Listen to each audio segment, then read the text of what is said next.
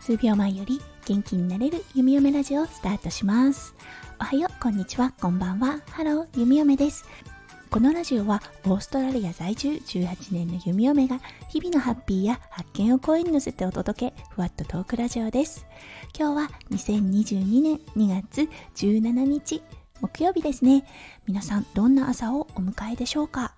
実は弓嫁今日はねとってもワクワクしております。はいというのもうん、コロナの規制がね大幅に軽減され始めたオーストラリア。なんと今日は弓嫁ファミリーシドニーに一泊旅行に行ってきます。はいもうね最後にシドニーでね一泊旅行をしたのが去年の6月となりますので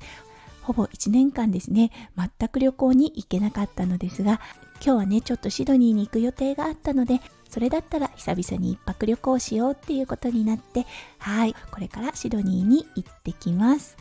うん、弓嫁が住んでいるセントラルコーストはシドニーから北へ70キロのところにあるちょっとした田舎町となっています、うん、なのでねシドニーの町に行くと美味しいものがあってそしてね日本食もきちっと日本人の方が作ってくれている日本食が食べることができます。はいなので今日の夜は久々にちゃんと握っていただいたお寿司をいただくことができますうんそれだけでワクワクしている弓嫁ですはい、そしてワンコたちはこれからペットホテルの方に連れて行って一泊そこでねペットたちもホリデーを過ごすことができることになると思います。うんマロンにとって初めてのペットホテルということでねちょっとドキドキですがとっても扱いやすい子なので多分大丈夫だと思います。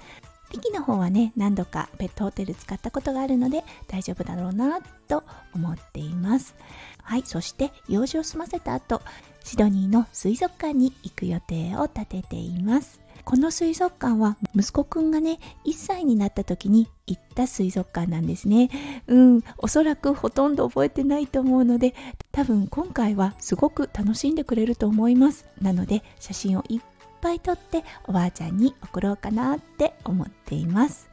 はいそれでは今日はこれからシドニーの街へ行ってきます。そしてシドニーで一泊プチ旅行を楽しんでこようと思います。はいそれでは皆さんもどうか素敵な一日がお迎えできること弓嫁心からお祈りいたしております。それではまた明日の配信でお会いしましょう。数秒前より元気になれる弓嫁ラジオ弓嫁でした。それでは行ってきます。じゃあね。バイバイ。